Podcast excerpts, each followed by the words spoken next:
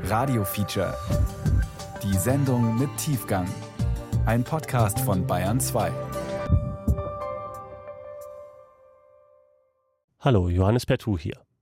Diese Woche hat in Koblenz ein Prozess gegen einen Rechtsextremen begonnen. Er soll in den 90ern eine Unterkunft für Geflüchtete in Saarlouis angezündet haben. Bis heute ist der Terror von Neonazis in dieser Zeit nicht richtig aufgearbeitet. Es gab Dutzende Anschläge, hunderte Angriffe. Und auch große Parteien haben damals Stimmung gegen, in Anführungsstrichen, Ausländer gemacht. Im Radiofeature geht es heute um die Gründe dafür, dass Rechtsextreme in den 90ern oft freie Hand hatten. Und es geht um einen Anschlag, der genau 30 Jahre her ist und nach dem sich einiges geändert hat. Die Vorhersage für morgen. Im Osten überwiegend bedeckt und zeitweise Regen. Sonst starke im Tagesverlauf. Es ist eine typische Novembernacht. Kalt, nass, teilweise sogar Schneeregen. In der kleinen Stadt Mölln in Schleswig-Holstein spricht an diesem Sonntagabend alles dafür, die Bürgersteige rechtzeitig hochzuklappen. Auch die Familie Arslan geht ins Bett. Morgen ist Montag und Ibrahim und seine Schwester Yelis müssen zur Schule. Yelis ist zehn und geht in die zweite Klasse Grundschule. Ibrahim geht in die erste. Alle nennen ihn Ibo. Ich bin ja sieben Jahre alt gewesen, als es passiert ist. Aus dem Grund kann ich mich an ganz, ganz wenige Sachen erinnern. Also ich, wenn ich jetzt was erzähle, dann ist, ist das eine Erzählung von jemand anderem, der mir das erzählt hat. Aber manche Sachen vergisst man nicht. Wenn es damals eine Person gibt, auf die sich Ibo immer verlassen kann, dann ist das Yelis. Meine Schwester, die ja immer neben mir war, mich zur Schule begleitet hat, mir nach der Schule gespielt hat. Die beiden sind immer zusammen. In der Schule, da beschützt Yelis ihren kleinen Bruder. Meine Schwester war bei weitem eine stärkere Persönlichkeit als ich. Die beiden teilen sich ein Zimmer. Auch ihre Cousine Aische, 14 Jahre alt, übernachtet da gerade. Sie ist aus der Türkei zu Besuch. Als die Kinder am 22. November 1992 abends schlafen gehen, ist alles wie immer. Ibrahims Bett steht direkt neben der Tür, die Betten der Mädchen weiter hinten im Zimmer. Ich weiß nur, dass ich eingeschlafen bin. Das Kinderzimmer, in dem Ibrahim, Jelis und Aische schlafen, befindet sich in einem Fachwerkhaus mit weißem Putz in der Mühlenstraße 9. Das ist mitten in der Möllner Altstadt. Die Gassen sind hier nur wenige Meter breit. Es gibt viele alte Fachwerk- und Backsteinhäuser. Die Familie Arslan lebt schon seit Mitte der 70er Jahre da. Ibrahims Großmutter, Bahide Arslan, kam Ende der 60er Jahre als Gastarbeiterin vom Schwarzen Meer in der Türkei nach Deutschland. Meine Oma habe ich nur als Arbeitsfrau kennengelernt. Also sie hat wirklich fast 24 Stunden am Tag gearbeitet. Bahide Arslan arbeitet erst in den Möllner Textilwerken, dann als Erntehelferin auf Erdbeerfeldern, in der Kinderpflege und in der Gastronomie. An diesem Abend, in dieser Nacht, hat Bahide Aslan frei. Sie ist zu Hause, zusammen mit ihrem Mann, ihren Schwiegertöchtern und deren Kindern, ihren Enkeln. Mitten in der Nacht klingelt das Telefon bei der Freiwilligen Feuerwehr in Mölln. Es ist 1.08 Uhr. Ein Anrufer sagt, in der Mühlenstraße brennt es. Heil Hitler.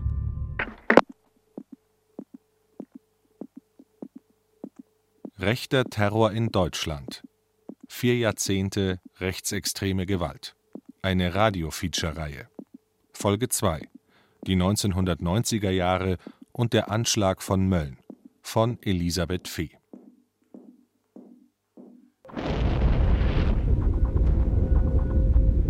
Also ich habe ja immer diese Bilder im Kopf, die brennenden Töpfe, weil ich in der Küche aufgewacht bin.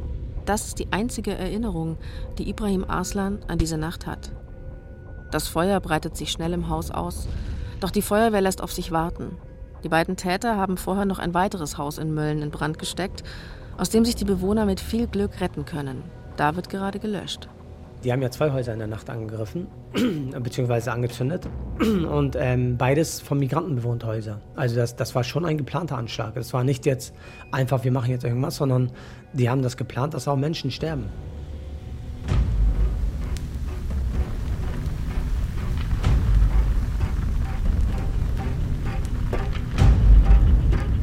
Die Nachbarn versuchen irgendwie zu helfen. Sie spannen Bettlaken und Wolldecken zu Sprungtüchern und versuchen in das Haus zu kommen. Denn die Arslans kommen nicht raus. Das Treppenhaus steht in Flammen.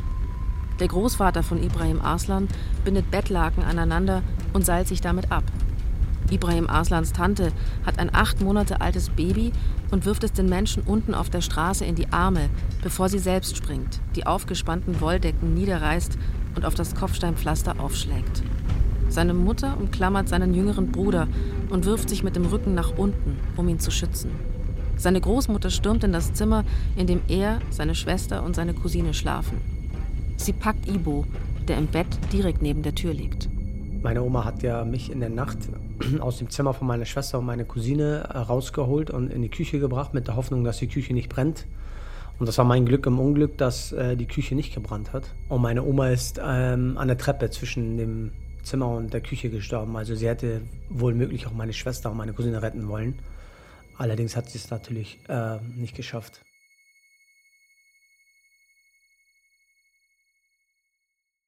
Ibrahim Arslans Großmutter Bahide Arslan verbrennt bei lebendigem Leib. Ein Feuerwehrmann berichtet im Magazin Der Spiegel, sie war nur noch ein Haufen Kohle. Yelis Arslan, Ibrahim Arslans Schwester, lebt noch, als sie geborgen wird. Sie ruft nach ihrer Mutter. Zehn Minuten später ist sie tot. Das Gericht stellt fest, die Obduktion der beiden türkischen Mädchen im Alter von 10 und 14 Jahren und der 51-jährigen Frau ergab den Angaben zufolge, dass alle drei an schwersten Brandverletzungen und Rauchvergiftungen starben. Ich hatte Glück im Unglück, dass ich äh, tatsächlich ganz nah dran an der Tür geschlafen habe und sie hat den Erstbesten wahrscheinlich geschnappt und das war ich. Auf die Idee gekommen, noch mich in Hand, nassen Handtüchern zu wickeln und dann in die Küche gebracht. Erst dreieinhalb Stunden nach dem Brand findet die Feuerwehr Ibrahim. Völlig verrußt und unterkühlt vom Löschwasser. Er überlebt, genauso wie neun weitere Familienmitglieder. Seine Großmutter hat ihn gerettet.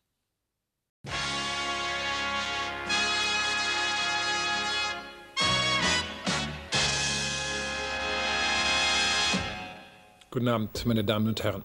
Drei Menschen sind heute Nacht im schleswig-holsteinischen Ort Mölln gestorben, weil Rechtsextreme zwei Häuser in Brand gesteckt haben. Das ist Ulrich Wickert in den Tagesthemen am 23. November 1992. Er trägt eine rote Krawatte mit gelben Punkten und berichtet vom bisher folgenreichsten Anschlag von Neonazis seit der Wiedervereinigung. Mölln wird ein Wendepunkt sein, eine Zäsur in dem, was das Land seit der Wiedervereinigung erlebt eine Welle rechter Gewalt. Zu der Meldung, die Ulrich Wickert vorliest, werden Bilder eingespielt. Es sind Familienfotos von Familie Arslan.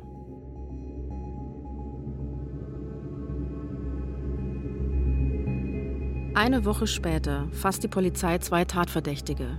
Michael Peters und Lars Christiansen, zwei Neonazis aus Mölln und Umgebung, 25 und 19 Jahre alt. Die Nazis von nebenan oder Hitlers Erben werden Zeitungen sie später nennen. Peters und Christiansen gestehen, dass sie das Feuer in der Mühlenstraße gelegt haben, widerrufen ihre Geständnisse aber später. Das Gericht verurteilt sie trotzdem, weil es jemanden gibt, der sie bei ihrer Tat beobachtet hat.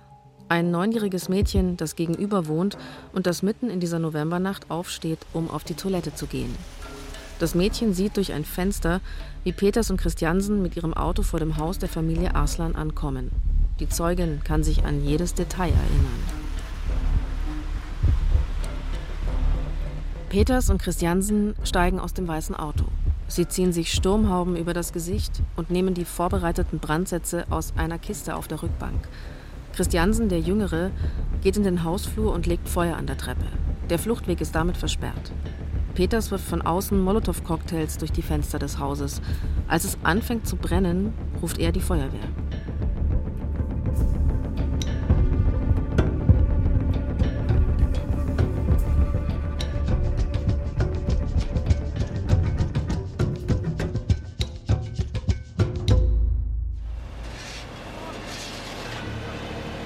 Zerborstene Fensterscheiben, heruntergefallene Dachziegel, verkohlte Balken.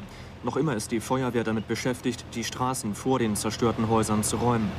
Weithin sichtbar der ausgebrannte Dachstuhl des Hauses an der Ratzeburger Die Todesopfer von Mölln sind nicht die ersten Opfer von rechtem Terror in Deutschland. Es werden noch viele mehr werden. Am Tag, nachdem das Haus in der Mühlenstraße gebrannt hat, ist trotzdem etwas anders. Durch die engen Gassen der Innenstadt zieht der Brandgeruch aus der Mühlenstraße. In diesem Haus starben drei Menschen. Noch am Montagabend kommen viele Möllner zu einem Schweigemarsch zusammen. Am nächsten Morgen titelt die Bildzeitung Schande, sie verbrannte und druckt ein Bild von Yelis Arslan. Das trifft die Stimmung vieler Menschen in Deutschland. Viele sprechen von einer Zäsur, halten es nicht mehr aus. Hunderttausende nehmen teil an Lichterketten, die nach Mölln im ganzen Land stattfinden. Mitte Dezember leuchtet die Hamburger Alster, als würde sie brennen, weil 300.000 Menschen mit Kerzen demonstrieren. In München kommen 350.000 Menschen. Die Kette ist 40 Kilometer lang und zieht sich durch die ganze Stadt. Es geht einfach so nicht weiter im Moment und es muss einfach mal was gesagt werden, dass eben die Mehrheit der Leute nicht mit dem einverstanden ist, was passiert im Moment. Nur einer wirkt nach dem Mordanschlag von Mölln sehr zurückhaltend. Der damalige Bundeskanzler Helmut Kohl. Zur Trauerfeier für die Opfer von Mölln in Hamburg schickt er seine Kabinettsmitglieder Außenminister Klaus Kinkel und Arbeitsminister Norbert Blüm. Wir wollen hier an den Zergen der Ermordeten uns versprechen, dass wir Freundschaft gegen Hass setzen und Freundschaft stärker sein muss als Hass. Wir wollen keine alten Nazis und wir wollen keine neuen Nazis. Wir wollen überhaupt keine Nazis. Wir wollen Demokratie und Menschenrechte. Der Kanzler selbst äußert sich erst Tage später. Erst als er von vielen Seiten für sein Schweigen kritisiert wird. Eine Schande, ich kann es nicht anders formulieren für unser Land. Und ich hoffe, dass die Täter so schnell wie möglich ergriffen werden, ihrer gerechten Strafe zugeführt werden und dass die volle Härte des Gesetzes sie trifft. Was sich hier offenbart, ist ein Akt von Brutalität, der für jedes menschliche Empfinden unverständlich ist. Zuvor hatte sein Sprecher Dieter Vogel gesagt, der Bundeskanzler habe am Tag der Trauerfeier wichtige Termine. Und dass die Bundesregierung nicht, Zitat, in einen Beileidstourismus ausfallen wolle.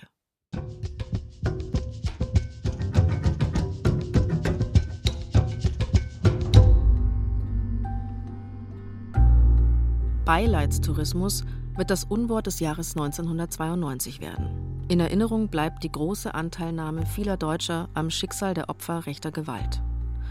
Aber dieses Bild ist schief.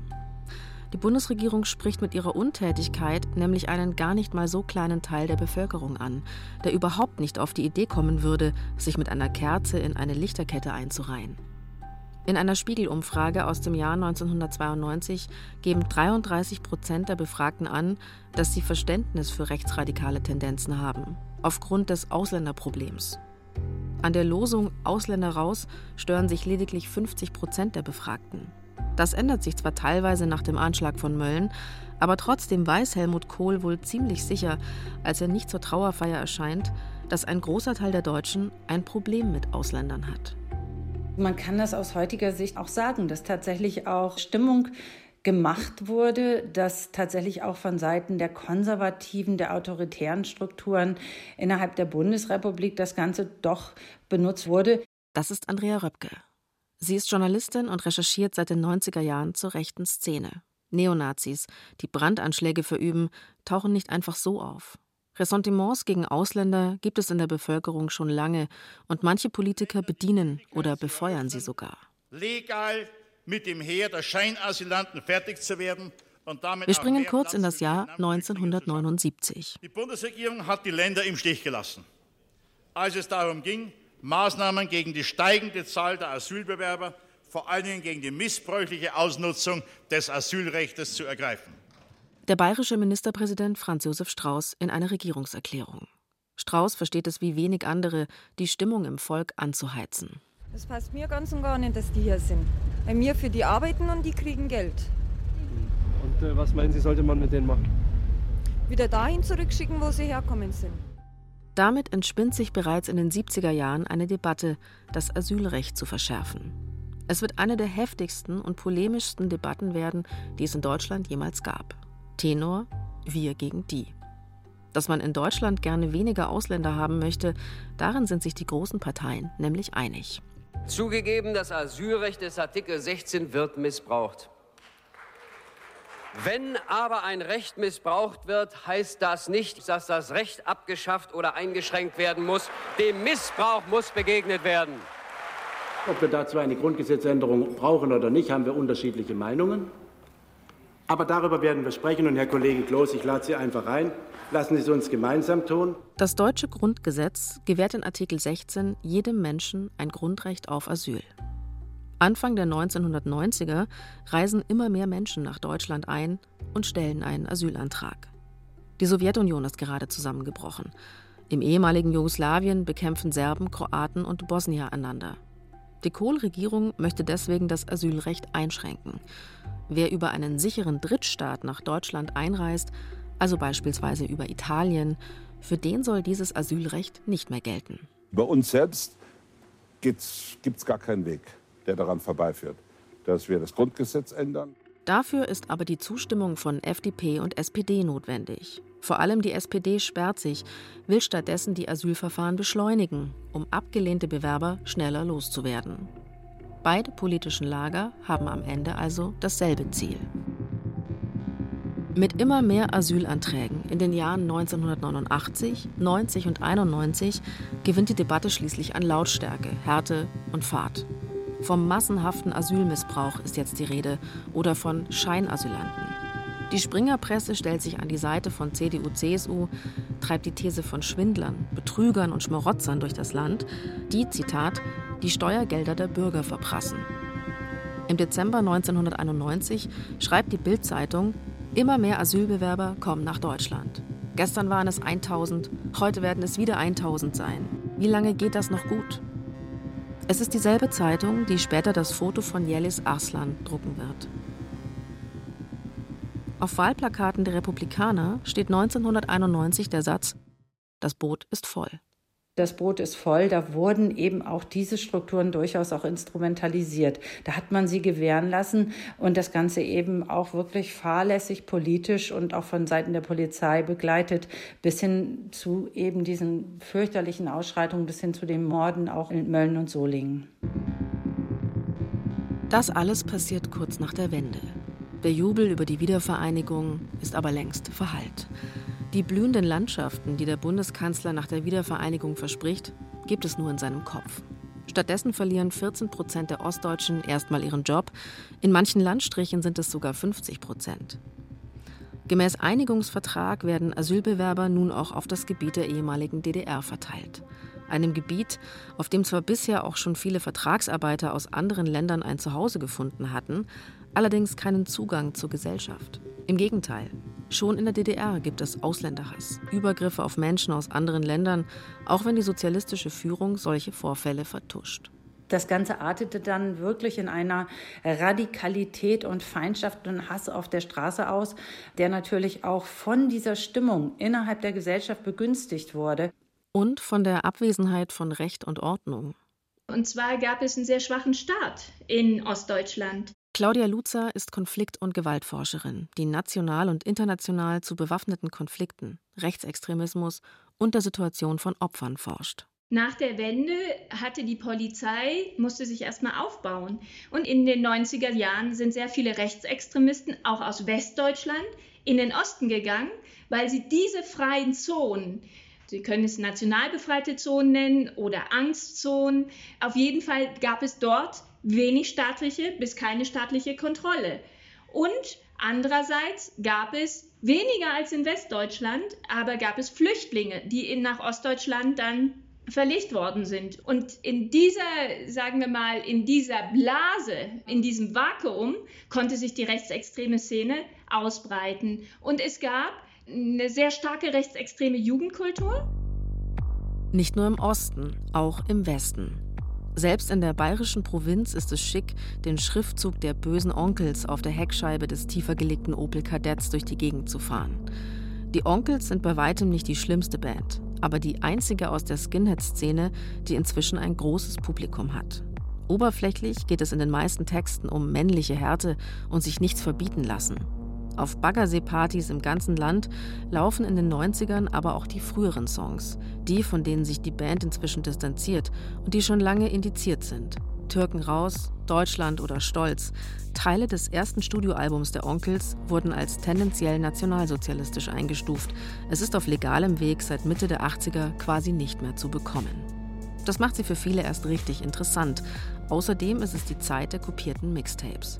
Neonazi-Bands wie Neue Werte, oder die Zillertaler Türkenjäger verdanken ihren Erfolg, dass sie auf ganz normalen Partys gespielt werden. Rechts sein, das ist damals für viele ganz schön weit vorne oder zumindest kein Problem. Die wenigsten sagen etwas. Da saß man halt mit den Leuten zusammen und die haben dann die bösen Onkels dran gemacht. Man kennt sich. Man kennt den Rechtsextremisten. Das ist der Sohn dann vom wem auch immer. Das ist der Sohn vom Autoverkäufer, das ist eventuell auch der Sohn des Polizisten, das ist der Sohn des Bäckers und man will keine Aufruhr. Man will es nicht thematisieren, also sind bestimmte Probleme unter den Teppich gekehrt worden. Und so ist es eigentlich nur eine Frage der Zeit, bis alles eskaliert. Bis das rechte Grundrauschen, das diese Zeit so prägt, immer lauter wird bis diese Mischung aus politischem Versagen, gesellschaftlichen Leerstellen, überhaupt Leere, bis daraus Hass wird und Terror.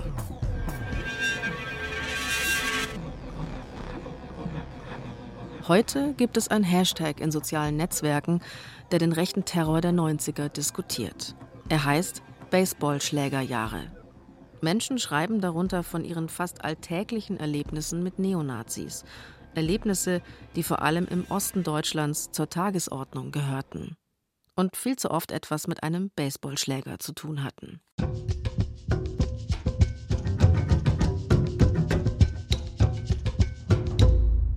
Es beginnt im Kleinen, schon in den 80ern, aber in den 90ern kann es keiner mehr ignorieren. Im Osten ist es heftiger als im Westen. Die Täter kommen meistens in Gruppen, so wie in Eberswalde. Im November 1990 wollen 60 Rechtsextremisten, Zitat, Neger klatschen gehen. So wird es ein Angeklagter im späteren Prozess nennen.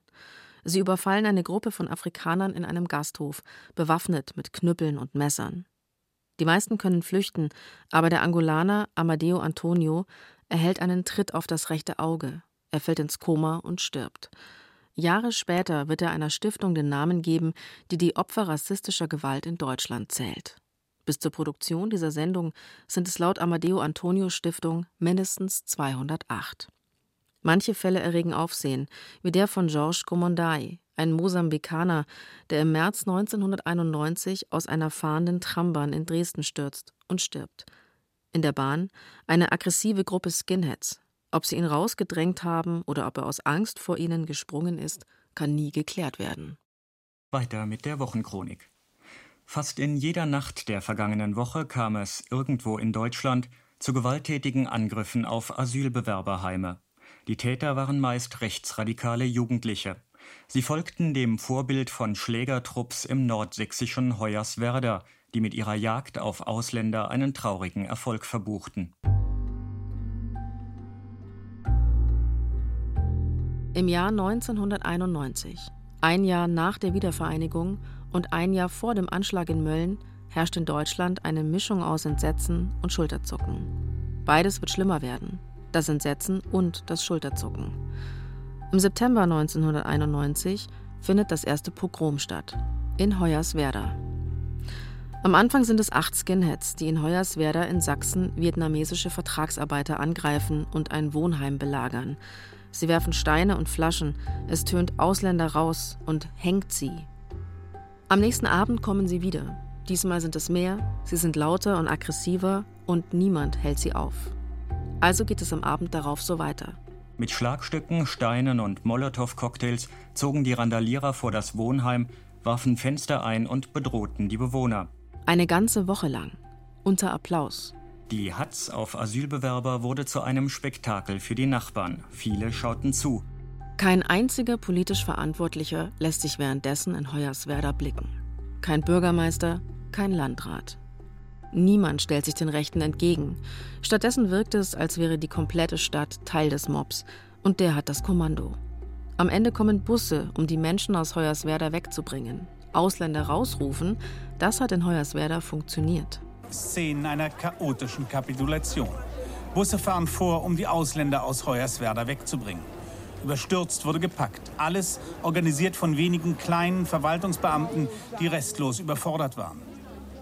Ja, sicher. Also man hat natürlich das Versagen gerade der Polizei und der Politik in Hoyerswerda Anfang der 90er Jahre ganz klar für sich als Triumph verbucht. Man hat das Vertreiben der Geflüchteten gefordert und tatsächlich sind ausgerechnet die Opfer rechter Gewalt dann weggebracht worden vor den laufenden Kameras. So wird Hoyerswerda zur Blaupause für die Neonazi-Strategie der frühen 90er. Sogenannte national befreite Zonen wollte man schaffen. Und es kommt noch schlimmer.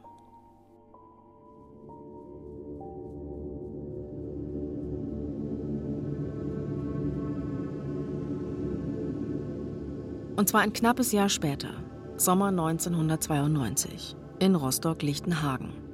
Die Szenarien ähneln sich. Ein Plattenbau voller Ausländer, das sogenannte Sonnenblumenhaus. Davor der Mob. Erst hauptsächlich Jugendliche. Sie kommen abends, attackieren das Haus, in dem sich die zentrale Aufnahmestelle für Asylbewerber des Landes Mecklenburg-Vorpommern befindet. Hunderte Asylsuchende befinden sich in dem Plattenbau. Die Angreifer werfen Steine, zertrümmern Fenster, schreien Parolen.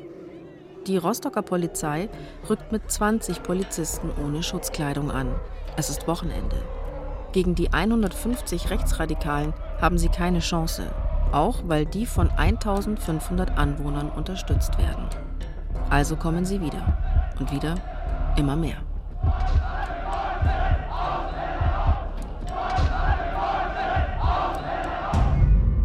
In der Nacht zum Sonntag versammeln sich zahlreiche Jugendliche vor der zentralen Aufnahmestelle für Asylbewerber in der Güstrower Straße, werfen mit Steinen, rufen immer wieder Deutschland den Deutschen, Ausländer raus.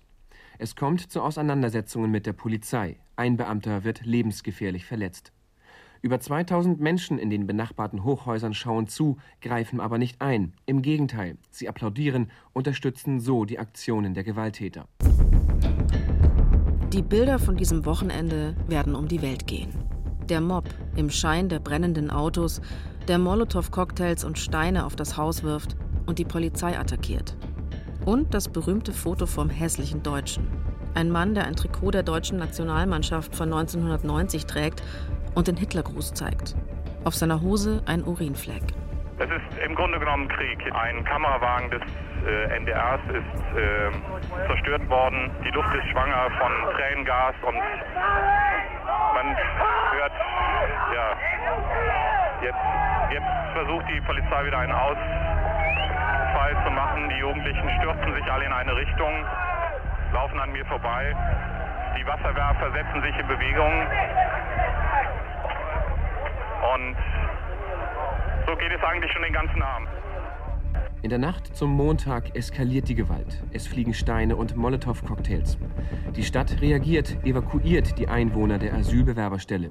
Sie werden mit Bussen ins 20 Kilometer entfernte Hinrichshagen gebracht. Am Montag beschließt die Redaktion der ZDF-Sendung Kennzeichen D, ein Team nach Rostock zu schicken. Jochen Schmidt und seine Kollegen kommen am späten Nachmittag an. Die Zast ist jetzt leer. Aber in einem anderen Teil des Sonnenblumenhauses leben vietnamesische Vertragsarbeiter. Die wurden nicht evakuiert. Damit, dass auch sie in den Fokus des Mobs geraten könnten, hat offenbar keiner gerechnet. Auch Jochen Schmidt und seine Kollegen nicht. Die führen Interviews. Ihr seid da, ihr seid nicht evakuiert worden, nur die sind weg, ihr seid eben noch hier im Haus. Wie erlebt ihr das? Was, was, was fühlt ihr? Wie fühlt ihr euch? Das Kamerateam ist seit den frühen Abendstunden im Haus unterwegs. Erst dann, als wir drinnen waren, ging der Sturm auf das Haus los. Und davon sind wir überrascht worden. Da hatten wir nicht mit gerechnet. Sonst wären wir sicherlich nicht in dieses Haus reingegangen äh, und hätten uns da in eine Situation begeben, äh, wo wir in der Falle saßen, zusammen mit 120 anderen Menschen. Das Haus hat elf Stockwerke. Während Jochen Schmidts Kollegen Interviews führen, wird er runter zum Pförtner geschickt. Da gibt es ein Telefon. Jochen Schmidt soll ein anderes ZDF-Team anrufen, das parallel vor dem Haus dreht. Und währenddessen splitterte die Haustür. Und dann kam eine Horde reingerannt, hat als erstes den Neonrohrer von der Decke geschlagen mit einer Baseballkeule und ab da bin ich gelaufen. Hoch zu meinen Kollegen in den vierten Stock erstmal und dann immer weiter. Jochen Schmidt rennt. Unter ihm brennt es. Er kann nicht zurück. Das Feuer schneidet den Weg nach draußen ab und breitet sich nach oben aus. Die Chaoten sind unten durch die Tür eingedrungen. Ich habe schon telefoniert. Die Polizeiinspektion Lüttenklein hat es nicht begriffen. Die haben haben es nicht begriffen, was hier vorgeht. Zusammen mit 120 vietnamesischen Bewohnern, seinem Kamerateam und einzelnen Unterstützern wie dem Ausländerbeauftragten der Stadt Rostock flüchtet Jochen Schmidt immer weiter nach oben. Im Haus immer höher, dann in die siebte Etage und dann in die neunte, in die zehnte und in der elften war dann Ende. Da war halt das Haus zu Ende, da war dann ein Spannbetondach über uns. Es gibt dort oben eine Luke nach draußen, aufs Dach, aber die ist versperrt. Und da willst du raus. Und dann merkst du, du kommst da nicht raus. Weil da eben Feuer ist und weil alle Ausgänge versperrt sind. Und sogar der, der einzige Weg, der sicher sein könnte, nämlich nach oben raus, auch versperrt ist, mit einer dicken Kette gesichert. Von draußen grüllt die Menge, wir kriegen euch alle. Gleich werdet ihr geröstet. Deutschland den deutschen Ausländer raus. Ihr scheiß Fidschis. Diese Schimpfwort für Vietnamesen. Alles das haben wir ja gehört, ständig. Wir haben gehört, wie, wie Glas splittert, wie Türen eingetreten werden, wie Molotow-Cocktails gegen das Haus klatschen. In einem Plattenbau klingt das sehr, sehr eigen. Wenn Steine fliegen, das, das ist was Metallisches. Das hat einen ganz metallischen Klang. Eine Stein, so, so, so ein Pflasterstein gegen die Fassade fliegt. Wenn ein Molotow-Cocktail dagegen fliegt, dann klingt das anders. Du siehst es und du riechst es und es wird plötzlich hell und plötzlich schlagen Flammen hoch. Es herrscht totale Panik. Einzelne Vietnamesen haben Samurai-Schwerter dabei und hauen damit um sich. Jochen Schmidt bewaffnet sich mit einem Kamerastativ. Irgendjemand treibt ein Brecheisen auf. Alle sehen von oben, wie sich vor dem Haus erst die Polizei und dann auch die Feuerwehr zurückzieht. Die Belagerung geht nun schon seit ein paar Stunden. Dann weicht die Panik und Ruhe kehrt ein. War die Situation, dass du dann, wenn du tatsächlich in Lebensgefahr bist, über dein Leben nachdenkst. Und dann äh, wurden Briefe geschrieben, Abschiedsbriefe geschrieben. Und wir haben gesagt, wir haben so und so viel Akkus für die Kamera noch und wir haben so und so viel Drehmaterial noch. Wir drehen das jetzt fertig. Es wird jeder noch seinen, seinen Aufsager machen in die Kamera rein. Und dann nehmen wir diese Kassette und werfen sie, so weit es geht, in die Menschenmenge in der Hoffnung, dass der Richtige sie fängt. Das war unser Vermächtnis. Dazu kommt es aber nicht, denn die Vietnamesen hatten ein Brecheisen gefunden oder organisiert, um eine Tür aufzubrechen, die aufs Dach rausführte.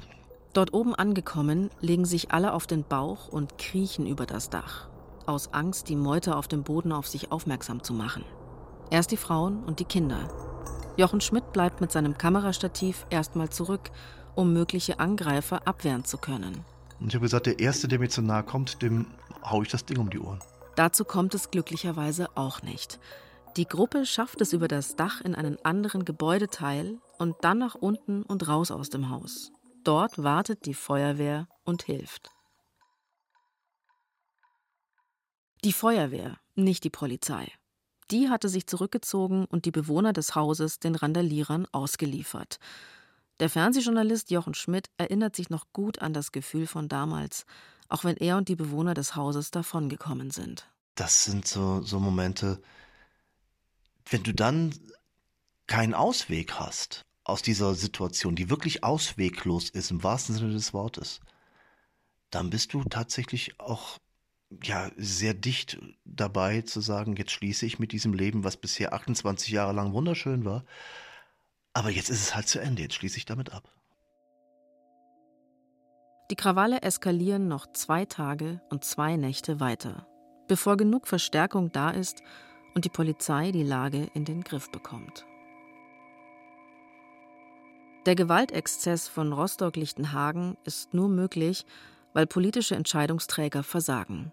Wochen vor den Krawallen war die zentrale Aufnahmestelle überfüllt. Hunderte Menschen, die Schutz suchten, mussten auf der Wiese vor dem Gebäude kampieren und hatten keine Toiletten.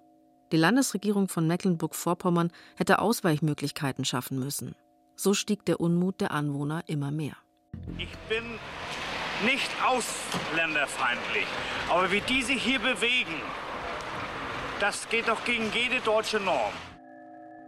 Dass lange Zeit nicht genug Polizei vor Ort war, liegt auf der Hand. Warum? Das wird nie vollständig aufgeklärt. Am Montagabend, kurz bevor die Lage eskaliert, verlassen Rostocks Polizeichef Siegfried Cordus Oberbürgermeister Klaus Kilimann und der Innenminister von Mecklenburg-Vorpommern Lothar Kupfer die Szene. Der Umgang von Politikerinnen aller Parteien mit der Eskalation wirkt aus heutiger Sicht absurd. Unionspolitiker behaupten, da wären gar keine Rechtsextremen am Werk gewesen, und Helmut Kohl verdächtigt die Stasi, ihre Finger im Spiel gehabt zu haben. Die Politiker suchen die Schuld bei anderen. Keiner will verantwortlich gewesen sein. Erst ein Jahr später wird Innenminister Lothar Kupfer wegen seines Verhaltens während der Krawalle entlassen. Es geht aber nicht nur um Versagen. Die Vorwürfe reichen viel weiter.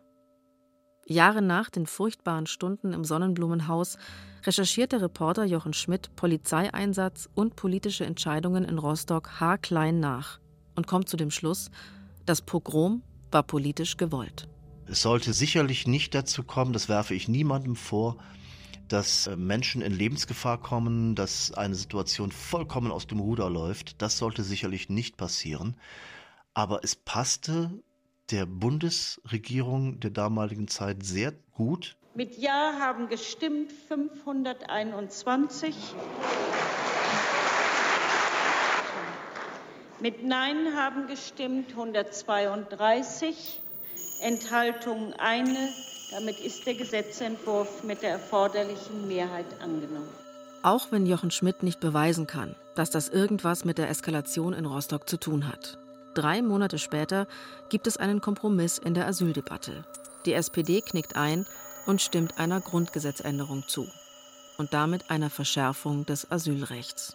Der neue Asylrechtsartikel im Grundgesetz schreibt vor, dass alle Asylbewerber, die aus sicheren Drittstaaten kommen, und das sind zum Beispiel alle unmittelbaren Nachbarländer von Deutschland, automatisch zurückgeschickt werden. Der rechten Szene gefällt das. Von dem restriktiven Kurs der Politik gegenüber den Ausländern fühlen sich gewalttätige Neonazis offenbar ermutigt. Bei einem Brandanschlag gegen ein von Türken bewohntes Haus in Solingen sterben am 29. Mai fünf Menschen. Man hat diese extrem rechte Szene auf der Straße dann wirklich viel zu lange gewähren lassen. Das beweisen ja auch die Tatsachen, wie zum Beispiel, dass tatsächlich nach den Ausschreitungen von Rostock-Lichtenhagen nur drei äh, Haftstrafen gefällt wurden. Also man hat da gar keinen großen Verfolgungsdruck auf diese rechtsextremen Täter ausgeübt. Tatsächlich müssen Rechte zu Beginn der 90er Jahre eher wenig Angst vor dem Staat haben. Selbst in der juristischen Beurteilung ist der Umgang mit rassistisch motivierten Taten irritierend zaghaft, auch in Westdeutschland. Den Mord an Amadeo Antonio im Jahr 1990 etwa bewertet das Gericht als jugendtypische Verfehlung. Angriffe auf Flüchtlingsheime werden nicht als Brandstiftung, sondern nur als Landfriedensbruch oder Sachbeschädigung eingestuft. So stehen die Gewinner bald fest. Die Rechten haben es geschafft, weil man sie gelassen hat. Von den über 500 Festgenommenen von Rostock stammte ein Drittel gar nicht aus der Gegend. Da muss man sich ja auch fragen, woher kamen die Gelder, woher kam die Unterstützung und wer waren diese ganzen Menschen, die da auf einmal in der kürzesten Zeit dort tatsächlich aufliefen. Die rechten Parteien verstehen nach der Wende schnell, dass die Landschaften nicht blühen werden und beschließen, das für sich zu nutzen. Nach 89, 90 haben wir die ersten extrem rechten Pioniere gehabt, die sich in den neuen Bundesländern ansiedelten. Ganz schnell waren die Republikaner zum Beispiel in Sachsen tätig. Ganz schnell gingen sie nach Mecklenburg-Vorpommern rüber. Die DVU wurde aktiv. Die Republikaner waren zu dem Zeitpunkt sehr stark. Also die haben natürlich alles daran gesetzt, diese neuen Bundesländer sofort und vor allem das sympathisierende Publikum sofort für sich zu gewinnen. Es bieten sich also viele neue Möglichkeiten. Immer offener werden die Ziele verkündet. Einer der Anführer kommt aus Österreich. Hitler ist sein Vorbild. Völkische Ordnung statt Demokratie und immer mehr jubeln den Parolen zu. 40.000 organisierte Rechtsextremisten zählt der neue Verfassungsschutzbericht. Die Szene organisiert sich immer weiter selbst, wird jünger und kleinteiliger, vernetzt sich über nationale Infotelefone, baut sich im Netz eine Art Nazi-Intranet, veröffentlicht Fanzines, anstatt die deutsche Stimme zu lesen. Und dann waren da auf einmal diese freien Kameradschaften, die so viel versprachen, die den Rechtsrock mitbrachten, die die Stimmung mitbrachten, die Feindbilder mitbrachten. Dahinter verbarg sich eine durchaus vielfältige Struktur- und Organisationslandschaft innerhalb des rechten Spektrums.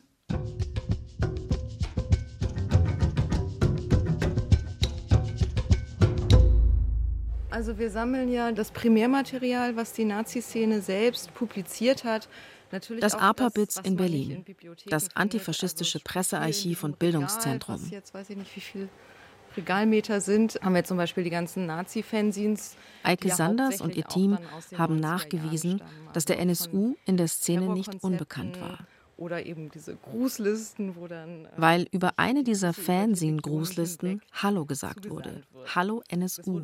Und zwar bereits in den 90er Jahren. Weil es eben genau viel um Konzerte und Sauftouren und Fußballspiele und Erlebnisberichte, Heldengeschichten von Demonstrationen und Aufmärschen geht. Aber da ist tatsächlich auch Substanz drin und ganz viele Bezüge, die wir dann zum Beispiel auch alle durchforstet haben, als der NSU aufgeflogen ist.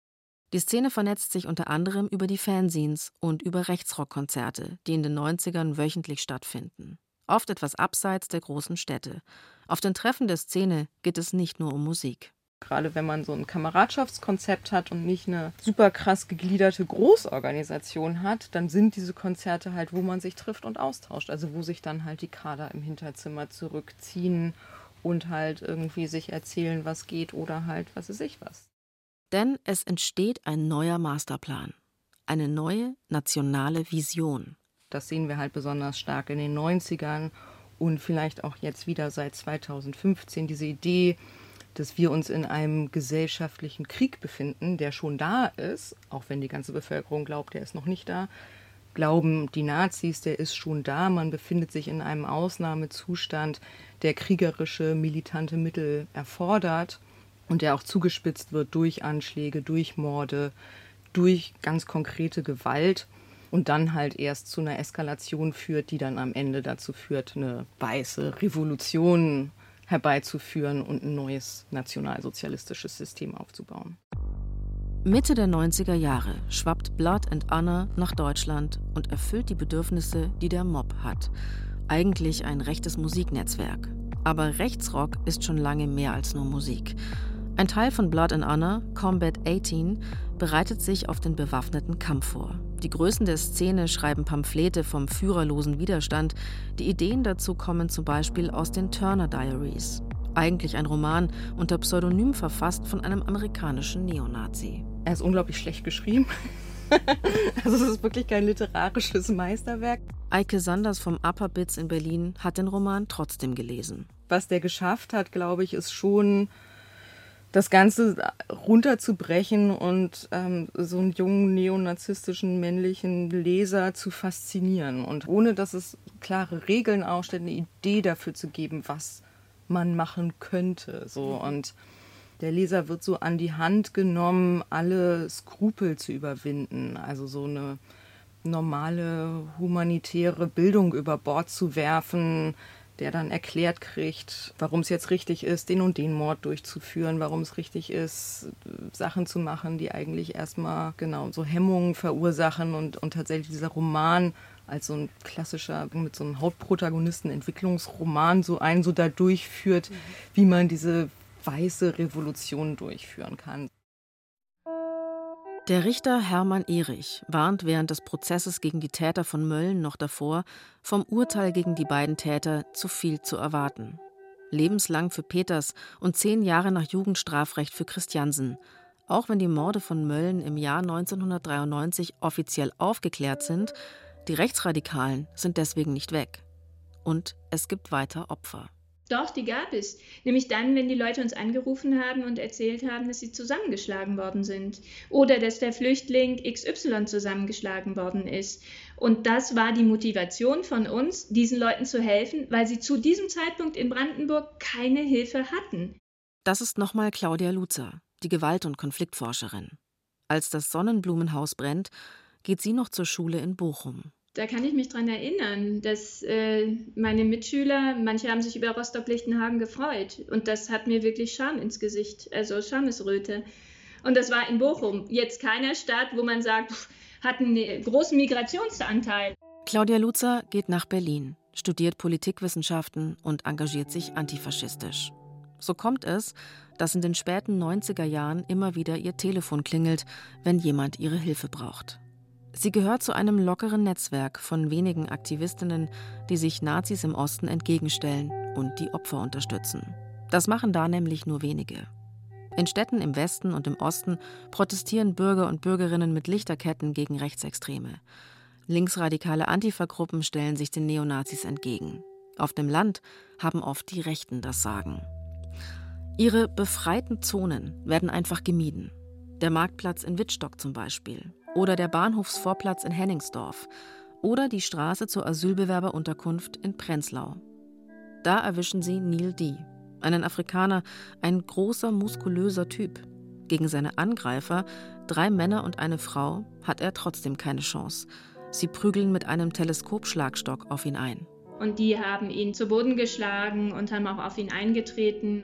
Die Autos auf der Bundesstraße B109 fahren vorbei. Neil D. schafft es, die Polizei zu rufen. Und Claudia Lutzer. Der hatte so eine Angst. Und der war so, so, so groß und dann doch so ängstlich. Sie besorgt ihm einen Anwalt und psychotherapeutische Betreuung. Es war niemand da, der sich um ihre Anliegen kümmert. Was sind ihre Anliegen? Sie im Krankenhaus besucht, wenn es ein schwerer Angriff war, einen Anwalt zu besorgen, wenn Täter gefasst worden sind oder wenn die noch gesucht werden. Den Betroffenen, wenn sie Flüchtlinge sind, erstmal zu erklären, wie läuft das deutsche Justizsystem ab. Wer hat dort welche Aufgaben, sie zu begleiten zu den Prozessen? Zu der Zeit war es auch so, dass zu den Prozessen dann sehr viele Rechtsextremisten gekommen sind und das auch als politische Bühne benutzt haben, den Opfern dann zur Seite zu stehen. Und das war die Motivation von uns. Und da haben wir gesagt, jetzt ist es wichtig, eine Beratungsstelle aufzubauen für die Betroffenen von rechter Gewalt.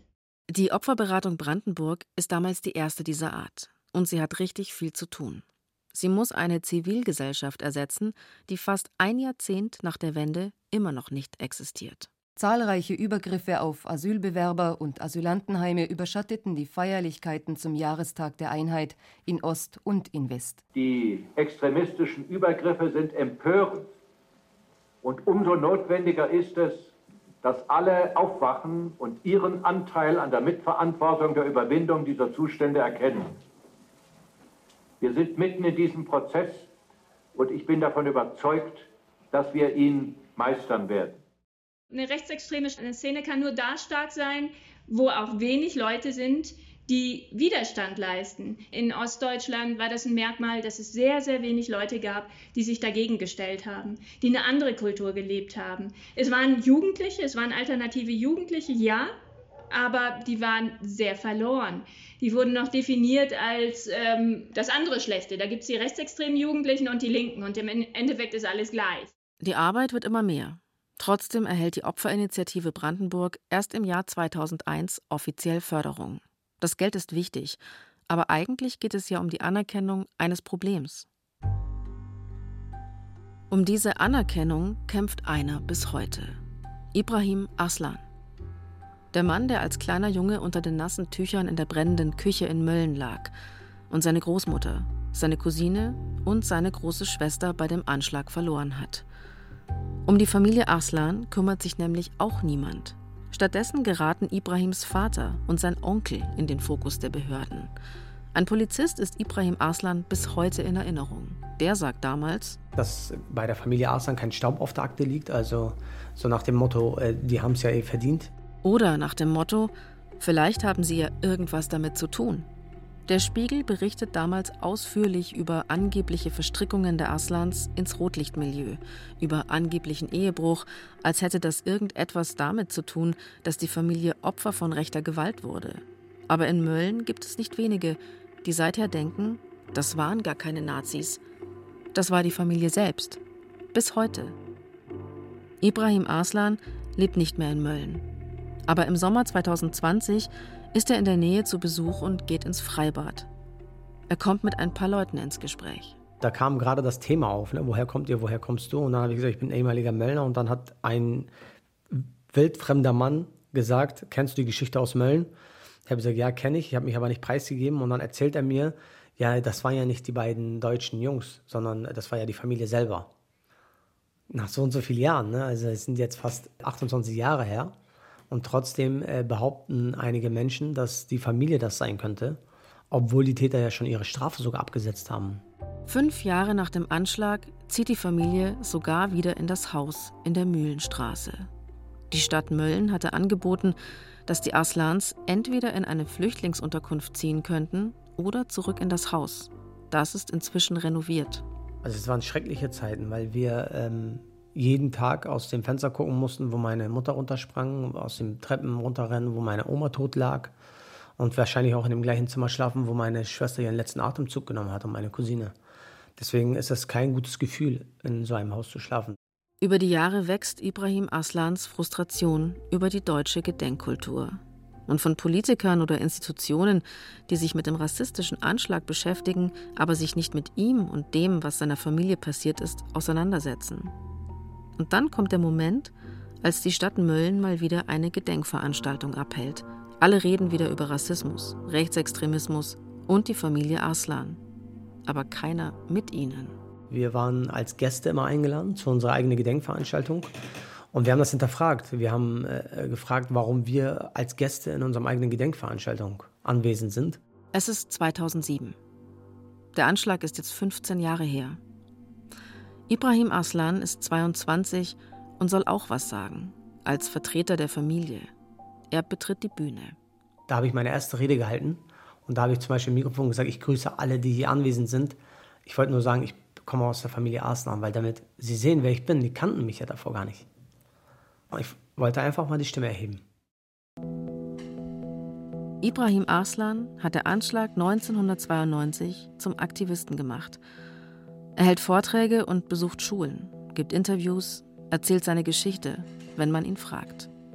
Weil die Stadt Mölln nicht wollte, dass die Familie Arslan die Gedenkfeier mitgestalten darf, gibt es nun eben zwei. Die von Ibrahim Arslan heißt Die Möllner Rede im Exil und findet immer in einer anderen Stadt statt. Das letzte Mal in Frankfurt. Da gab es dann auch wieder Drohungen, Morddrohungen von Rechtsextremisten. Auch da finden wir, dass die ähm, Justiz und auch die Politik zu wenig macht, dass wir nicht geschützt sind, auch in unserem, an einem Tag im Jahr, dass wir nicht geschützt sind, äh, dass wir unsere Erinnerungen wieder hervorheben. Und das macht mich äh, fassungslos. Es gibt nur eine Sache, die Ibrahim Arslan noch fassungsloser macht. Dass sich auch der respektlose Umgang mit den Betroffenen von rechtem Terror in Deutschland wiederholt.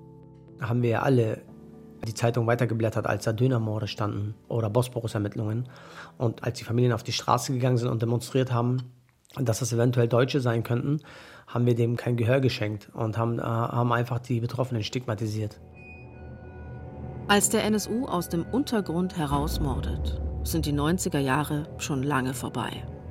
Aber Uwe Böhnhardt, Uwe Mundlos und Beate Zschäpe sind Kinder der 90er tief verwurzelt in der rechtsextremen Szene. Das, wovon Neonazis in den 90er Jahren träumten, werden sie umsetzen.